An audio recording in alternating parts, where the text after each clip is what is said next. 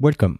This is part two of an interview with Mark Charles, a Native American and an independent candidate to the presidential election of 2020.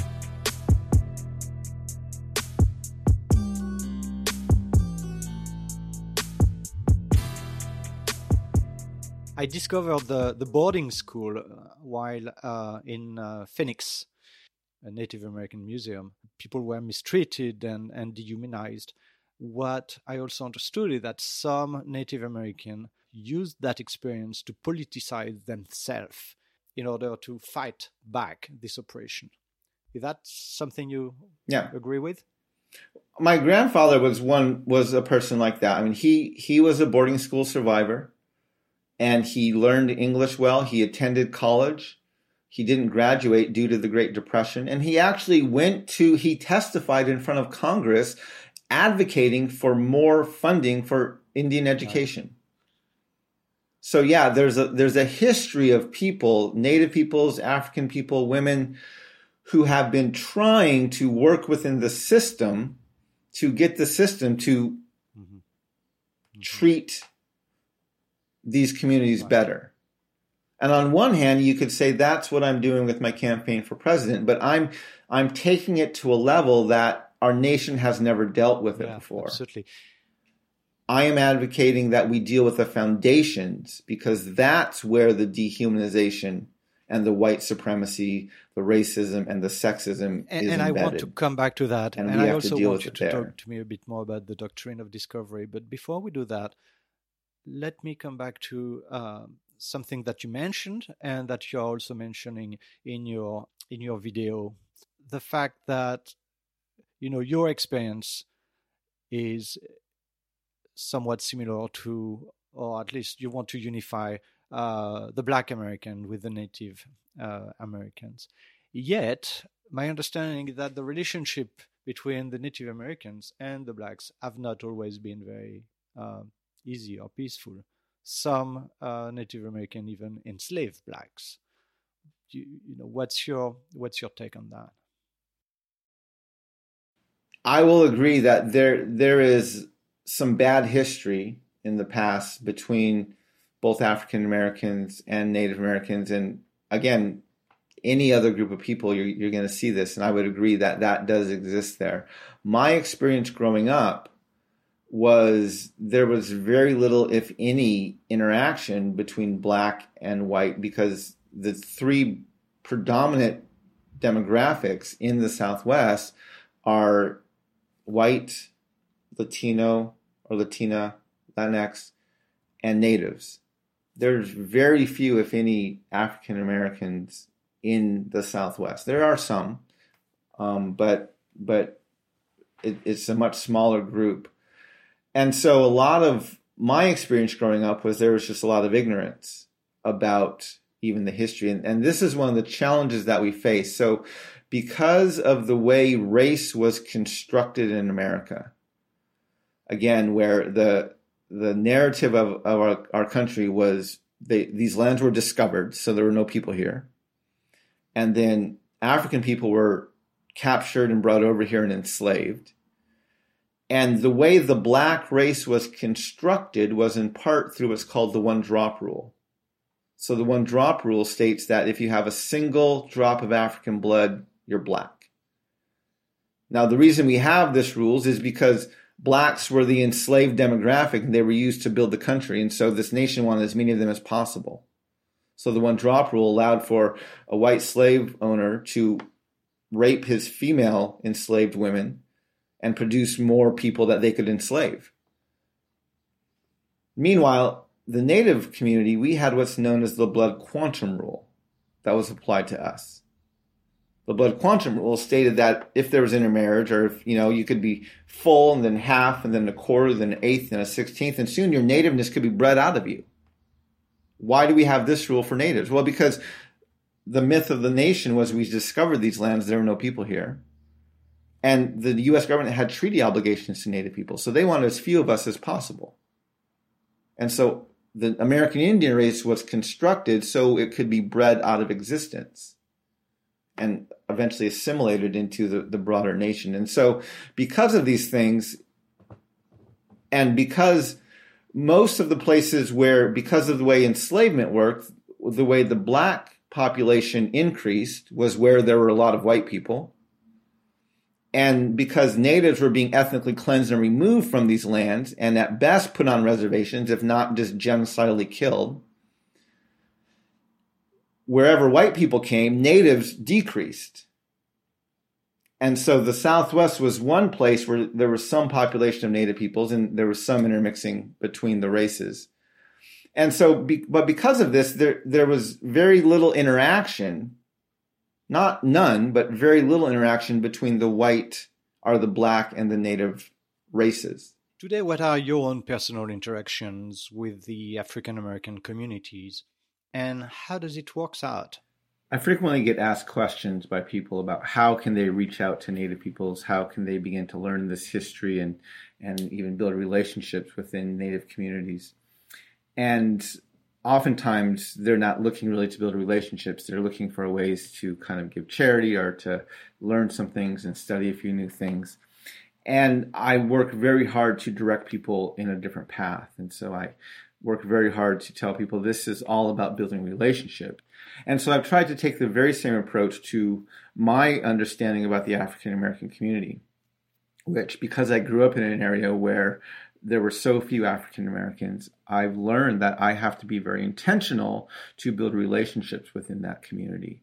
And so, for most of my adult life, where we've moved around the country, even the churches we've attended, or sometimes the neighborhoods we lived in, we have been very intentional uh, to put ourselves in a space where we are interacting with the African American community and uh, seeing some of the challenges and some of the struggles, and then in the context of that, beginning to be building relationships within that community.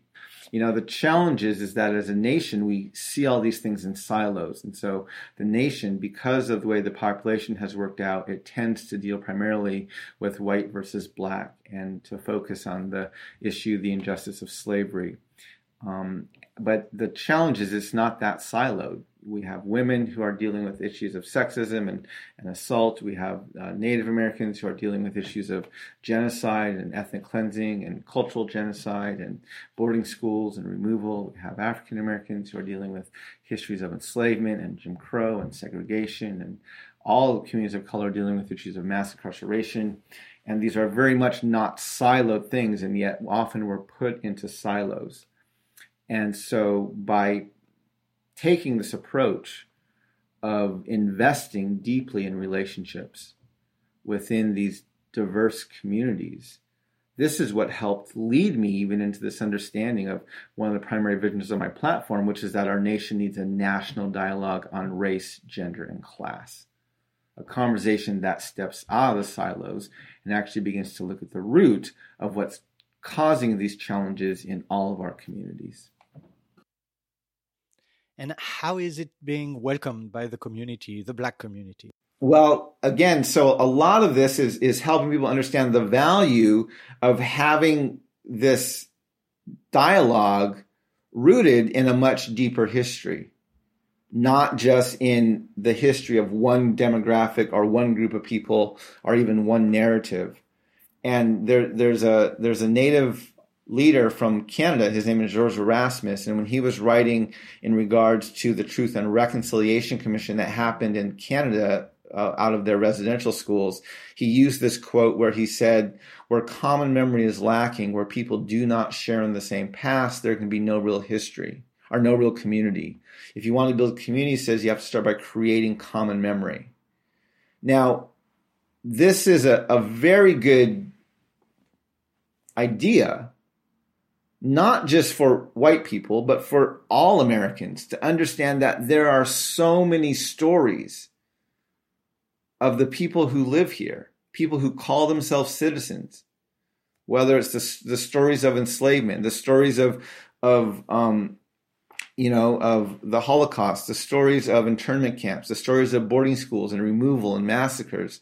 There's all these different stories, and we don't, by and large, as a nation, have a common memory people will know the, the, the stories within their silos, but they won't know the stories of the broader nation, the, the more the, the, the narrative of, of the of the broader community. And so what I'm really trying to do is to say, hey, there's a value in learning all of these stories and giving giving voice to all of these different demographics so that we as a nation can actually have a healthier community and i get that uh, but and what i'm that vision is is heard well. It's it's received well. The people who hear it think it's beautiful and really like it. Yeah and and what i'm trying to get at is you know what concrete action did you see from other communities including the black communities in joining new this common understanding and this common memory.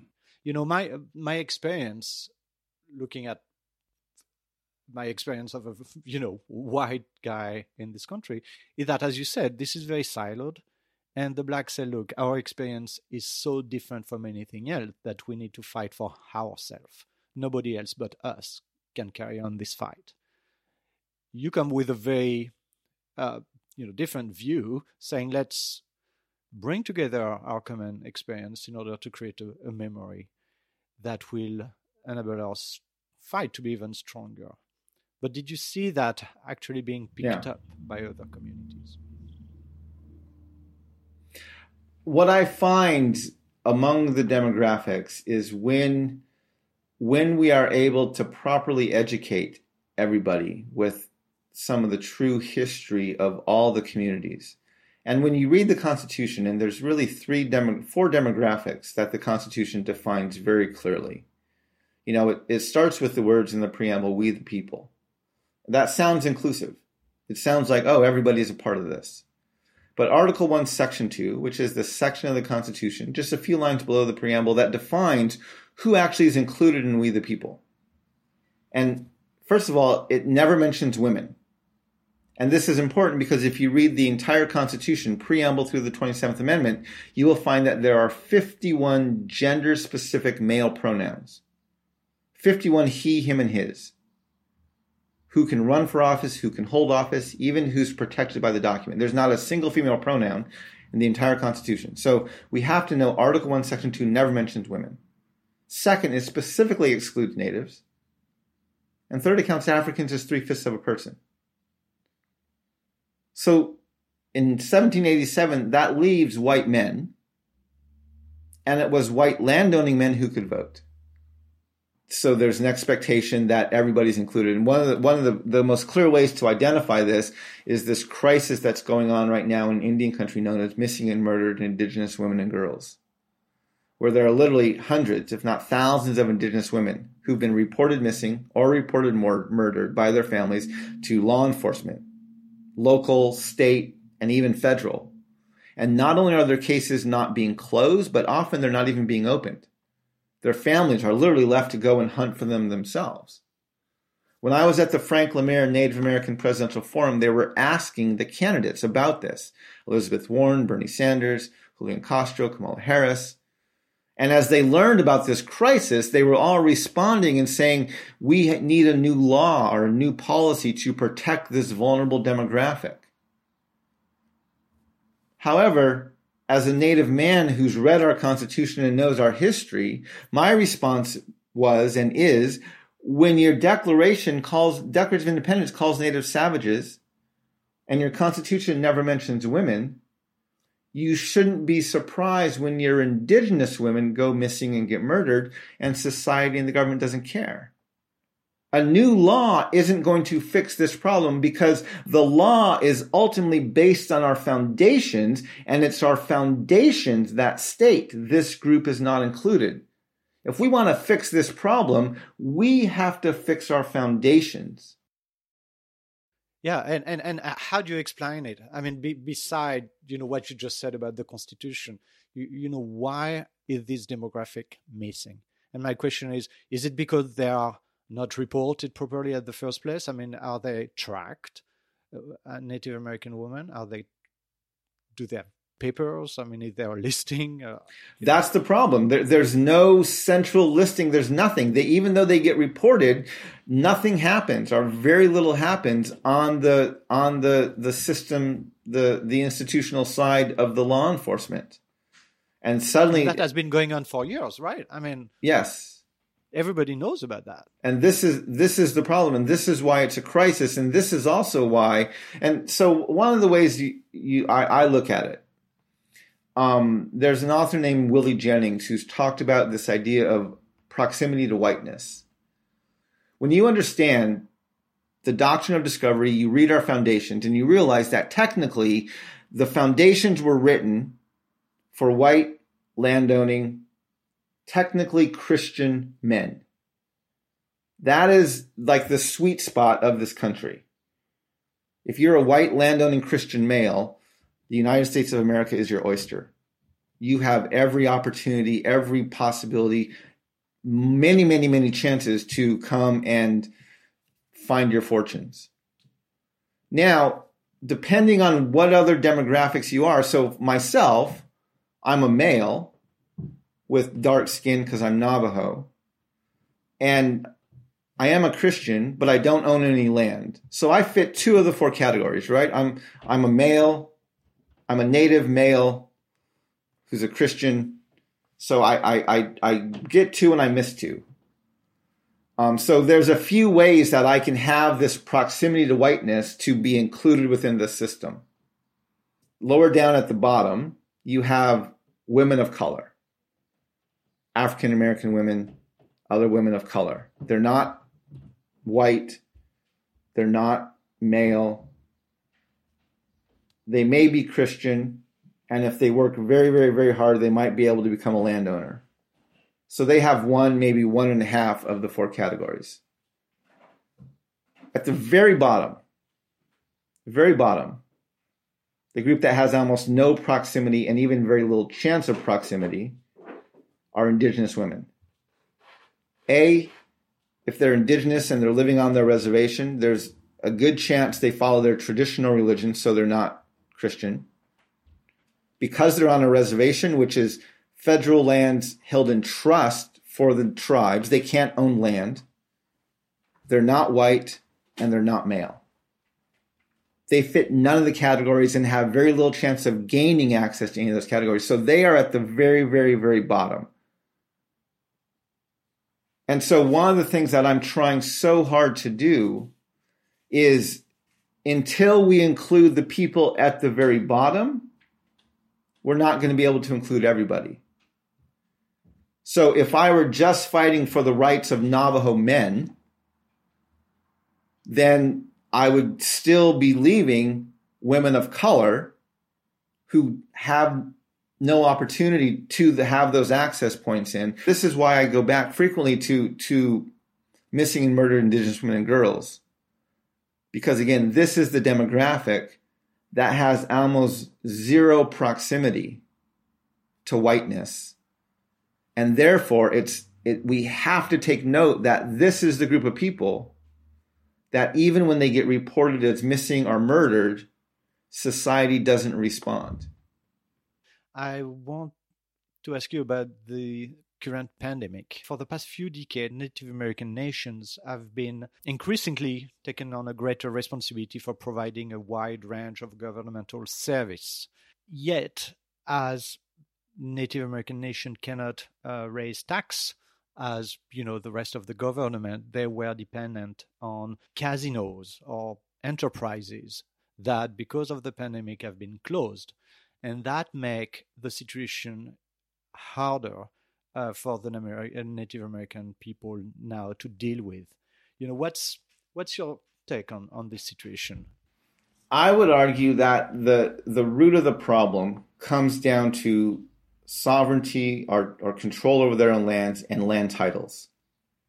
This is this is at the root of what is causing so much of the challenge for our native nations.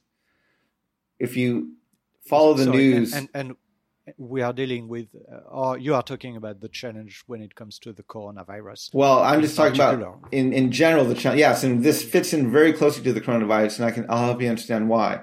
So, um, how can I do this without going on for for 20 minutes? Um, so a, a, few a few in March. Actually, let me go back in the Obama administration established reservation lands for the Mashpee Wampanoag in Massachusetts. Joe Biden, this was part of the Biden Obama administration. In his second term, he established reservation lands for the Mashpee Wampanoag. In March of this year, March of 2020, the Trump administration disestablished those reservations. So essentially, if you think of it, the, if you think of the US government as the landlord and the native nations as the tenants and the reservation as the apartment, what happened is President Obama gave an apartment to the native nation. And then during a global pandemic, President Trump kicked them out of the apartment. So A, it was unjust, it was it was heartless. But B, the timing of it was horrible. This was like kicking someone out of their apartment during a hurricane. It just it it's if there was it, not only is it heartless to evict evict people, but to evict them in the midst of a global pandemic is like it's just it's completely heartless. And so there was a lot of outcry amongst the general population, people who knew about it, of this was a cruel act by the Trump administration. And even President Vice President Biden responded to this, and he um, wrote a letter responding to the the injustice of that. And I want to just read one of the quotes from his letter. He wrote, he pointed out how it was cruel of the Trump administration to disestablish this reservation during a pandemic. He reminded the country that the Obama administration, with him, helped establish this reservation. And then he went on and, and, he said one of the most important roles the federal government plays in rebuilding the nation to nation relationship is taking land into trust on behalf of tribes. It is critical for tribal sovereignty and self determination. Now, that statement is dripping with white supremacy and dehumanization. Let's just, for, for, for fun, let's insert France instead of native tribes, okay? One of the most important roles the federal government plays in rebuilding the nation to nation relationship is taking land into trust on behalf of France. It is critical for French sovereignty and self determination. If President Trump or President Obama or anyone said that to another foreign leader, those would be words of war. Yeah, that would be an outcry. You would, you would, this is a it, this this is not a nation to nation relationship, and this has nothing to do with sovereignty and self determination. Right. And so the the fascinating thing about this is in Joe Biden's mind, Trump is bad because he kicked the, the Mashpee Wampanoag out. He and President Obama were good because they let them in, but neither one of them are understanding the injustice of the indigenous peoples of Turtle Island being considered mere tenants in the lands that were stolen and ethnically cleansed by the government of their people. And so this is and this is where the doctrine of discovery lies. And so, because there is no sense of native rights to land, we are merely tenants, we are merely occupants. And that is rooted in the doctrine of discovery.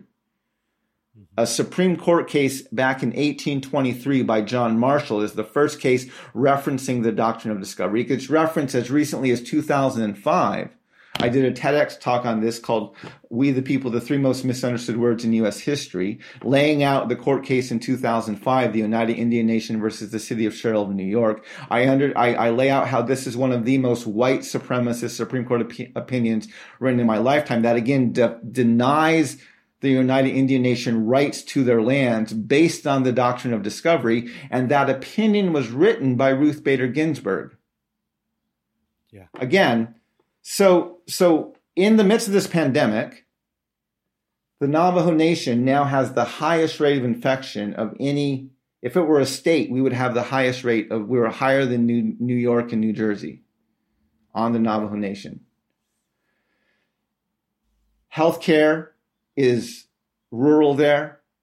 There's not enough hospitals. We have almost 200,000 people on the Navajo Nation because of history and cultural differences and understandings. Social distancing is a challenge to get our people to social distance. Because of the rising numbers on the Navajo Nation, the county of McKinley, McKinley County in New Mexico, became the highest rate of infection in New Mexico, which is where the, the city of Gallup lives, which is where I grew up. Right. The end of last month, end of April, the outgoing mayor of Gallup was seeing this rising infection rate. He was seeing what was happening to the two hospitals they have in Gallup, and he was looking at what was taking place on their closest neighbor, which is the Navajo Nation. Now, the Navajo Nation is a food desert. 200,000 people, about 26,000 square miles, 13 full service grocery stores. The border towns are absolutely crucial because there's not enough inventory on the Navajo Nation to feed our people. So you have to go to the border towns on the weekends to buy groceries. Mm-hmm. Many of our people are on fixed incomes and they get a check from the government at the end of the month. And so the end of the month, you're stretching your budget and your food. And then the first of the month, when you get your check or your money, you have to go to the border town to buy groceries. The city of Gallup, New Mexico cannot exist economically without the influx of money from the Navajo Nation. It cannot exist without, without this business. On the last second to last day of the month, the outgoing mayor in April sent a letter to the governor of New Mexico asking her to invoke the Riot Control Act so they could shut the roads into Gallup. So they shut the roads into Gallup, put police officers and National Guards there, literally at to keep natives from coming into town and buying groceries at gunpoint. To, Whoa. So what happened? They shut it down for almost two weeks. How, how, how did the people eat? Where did they find their food? Well, they, they would have to either stand in a long line at the one of the few grocery stores on the reservation or travel to another border town two mile two two hours in the other direction.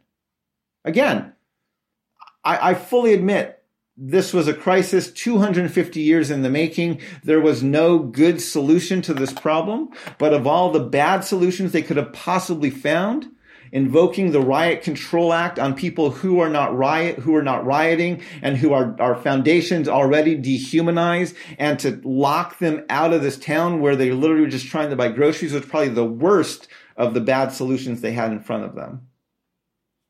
And so that's happening there. Meanwhile, you have in South Dakota, there are several roads that pass right through many of the reservations in South Dakota, and the tribes in South Dakota fearing, knowing how vulnerable their population is because of access to hospitals and access to, to healthy food and just the challenges they face, knowing how vulnerable their populations are to COVID 19 decided to set up checkpoints, not to keep people out, but to monitor who's passing through so they could protect their population. Mm.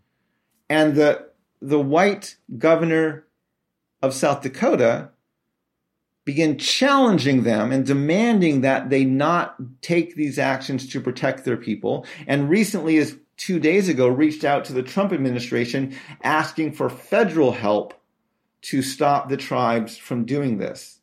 And so in New Mexico, you have the, the Navajo, the native nations, the Navajo Nation being told by the governor they can't go into a border town. Yeah. And in South Dakota, you have the, the, the governor telling native nations they cannot protect their people on the land that's been established as their reservation. This is the problem. And Joe Biden thinks this relationship is just great, as well as Donald Trump does. Mark, we've been we've been talking for an hour, and I have three more questions which I really want to ask you. One question is uh, from one of our listeners who is asking, "What do you think of President Trump's action uh, regarding the world since the beginning of his governance?" So, one of the challenges because our nation doesn't have a common memory, because we have this mythological history, is there is this narrative coming out of our country that President Trump is ruining our nation. He's destroying our nation. We used to be this great nation, and now we're not. I absolutely agree President Trump is a problem, but he's not the root of the problem. We to, to this day, we have a Declaration of Independence that calls natives savages. To this day, one of our greatest presidents as a country that we hold up as our greatest president, Abraham Lincoln, was one of the most white supremacist and ethnic cleansing presidents in our nation's history. People act, and I, I actually wrote that article, I, I wrote two articles um, they're on my blog on my uh, campaign website, which is markcharles2020.com. One of the articles is titled um, President uh, Trump and Biden are both peddling nostalgia, and that's a problem.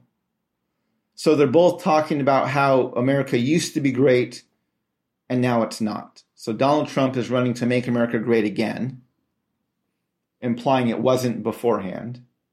Vice President Biden is saying, well, let's bring America back to its former greatness, apparently before President Trump.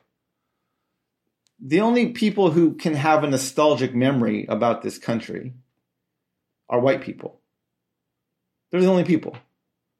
There, there's, a, there's an ad by, by President, Vice President Biden just a few weeks ago that it was a brilliant ad. It was about the COVID 19 pandemic and it said um, it, it basically used quotes of Donald Trump of his denial of this pandemic and what was happening with it, and it um, it ended with saying it had a quote where it said President Trump didn't build a great economy, he destroyed one.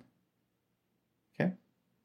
Now again, that sounds most Americans are going to read that and say, yes, President Trump is doing all these things to destroy our economy. And look, well, this is implying that the economy our nation had three months ago was great. So, three months ago, yes, corporate profits were an all time high, unemployment was at an all time low, but we had millennials drowning in debt from education.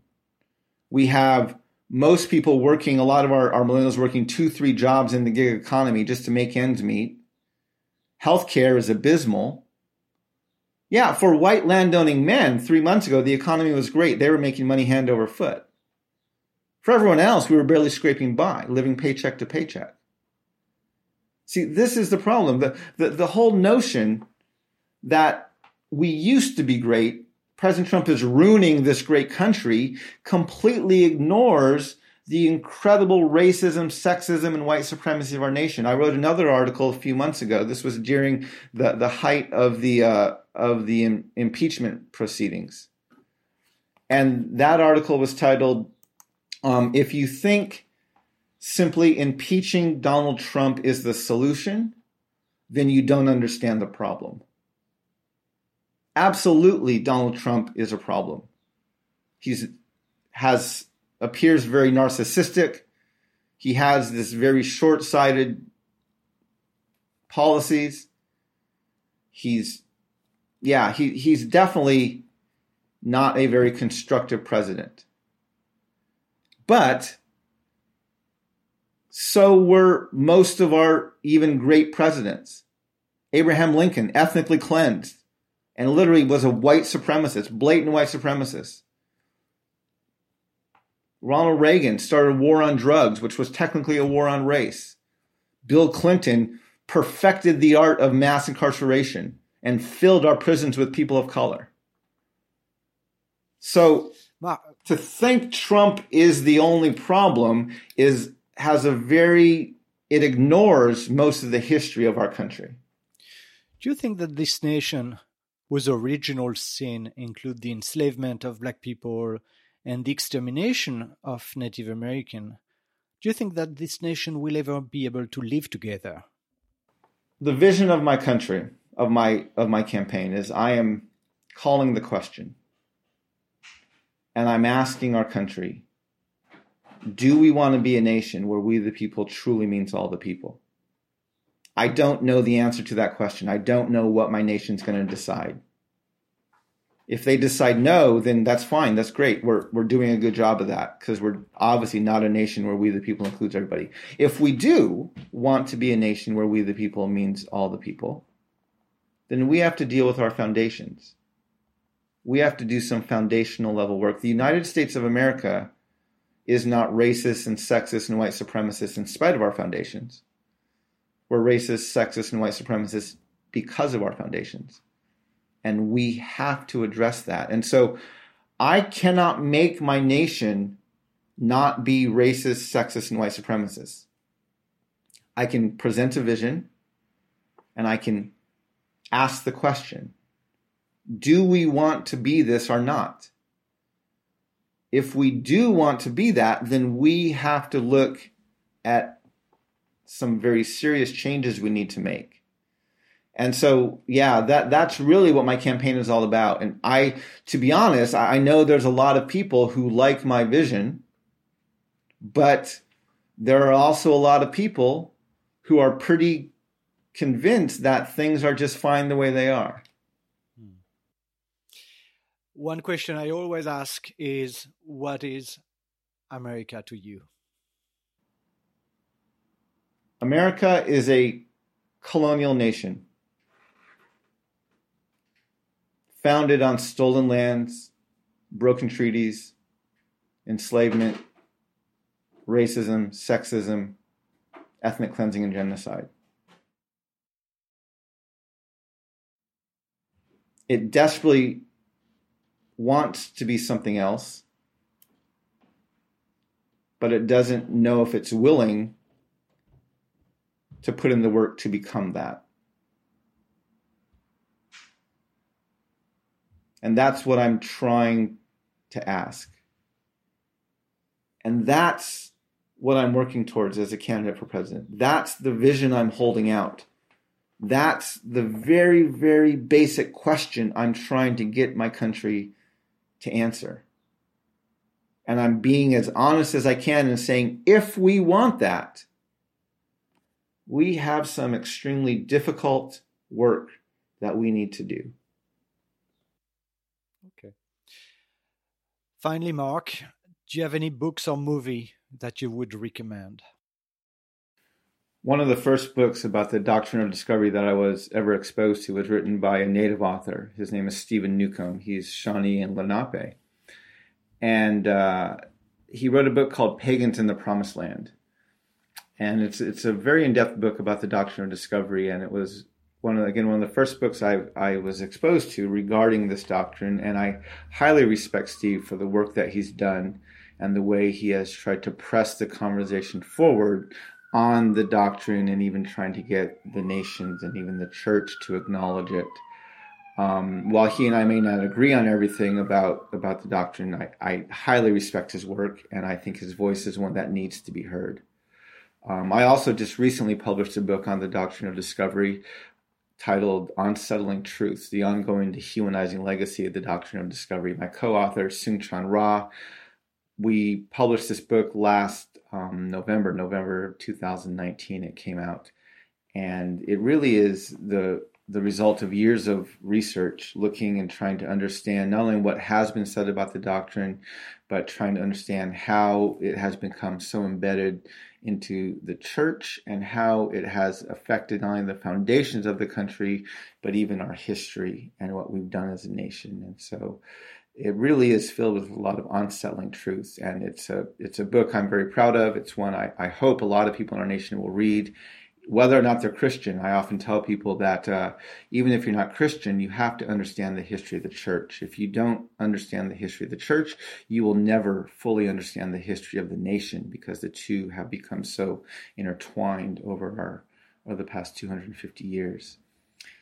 As far as movies, um, there's two movies. They're both documentaries that I, I talk about, I reference a lot, and I really like people to watch them. One is called Homelands, four portraits of native action. And it looks at um, four different tribes Alaska, Maine, Montana, and New Mexico are, where they're from. And uh, really wrestling with how these tribes um, are working very actively to maintain some sense of ownership and, and sovereignty or uh, space within their homelands. And I, I find a lot of insight in this documentary, and I highly recommend it to people. There's another documentary that just came out, uh, even in the past six months. It's called Somebody's Daughter, and it's looking very closely at the issue of missing and murdered Indigenous women and girls. Uh, tells a very compelling story. It goes very in depth into the history and into some of the systemic problems with it and I highly recommend this documentary. It's not available even online yet, but um, there's a trailer online, but it's still screening in, in different places around the country. And I highly recommend that if people are able to see a screening of this documentary, that they take time to do it. Once again, it's called Somebody's Daughter, and it was directed by Rain. Okay, that's good. Anything else you wish I would have asked you? One of the things I look most forward to if elected president, is appointing a Native American or nominating a Native American as my Secretary of State. One of the reasons I want to do this is because not only does the US not have a common memory of its own history, but most of our allies don't have a common memory of, our, of their own history. And the reason most of the Western Europe is our ally is because we are all very colonial nations. France at one point was the largest colonial landholder in the in North America, um, and with the Louisiana Purchase, sold not only vast amounts of land but huge amounts of people within those lands to the U.S. And I would really look forward, both as president and with my Secretary of State as being the, the head ambassador for this nation to the world. Not to break these relationships, but to really challenge them. And to, to, to press the question what does it mean for us collectively to deconstruct our colonialism and become better global citizens of this interconnected world we now live in. And I, you know, a lot of what I see going on in Europe around immigration, around closing of borders, all these things, I see the root of that coming, stemming from this unresolved, unacknowledged colonial history that these countries don't know what to do with. And so I I'm looking forward to if I get elected president to what can what not only can, what can we do here in the US to deal with our colonial past but how can that dialogue also extend out to other nations and even to heads of states of other nations to really challenge and initiate the dialogue about the colonial history that came out of almost all of Western Europe. Um, and yeah, that's something I very much look forward to, to trying to engage in and to seeing where that goes and what happens with that. If you are not elected president, would you be ready to work with the elected government in order to improve the relationship with the government and the Native Americans? One of the biggest challenges is because the things I'm calling for are so foundational that most let me rephrase it another way. I'm running as an independent. I'm running as independent because I am convinced after extensive research and and observation that neither the Republican Party nor the Democratic Party have any interest in making these changes at the foundational levels that I'm proposing. They are too much dependent upon these colonial, racist, sexist, and white supremacist systems that they are not willing to address foundational level change. And so I'm still trying to work within the system, not the system of the two parties, but of our system of governance and our and our presidential system to introduce this dialogue and get the nation to address these things. But I am quite certain that neither Vice President Biden nor Donald Trump have any interest in engaging the conversations I'm trying to engage at the levels I'm trying to engage them at. Thank you so much, Mark Charles, for this uh, interview and good luck for your campaign. Thank you very much. It, it's been a pleasure to talk with you today, and I look forward to having some more dialogue in the future.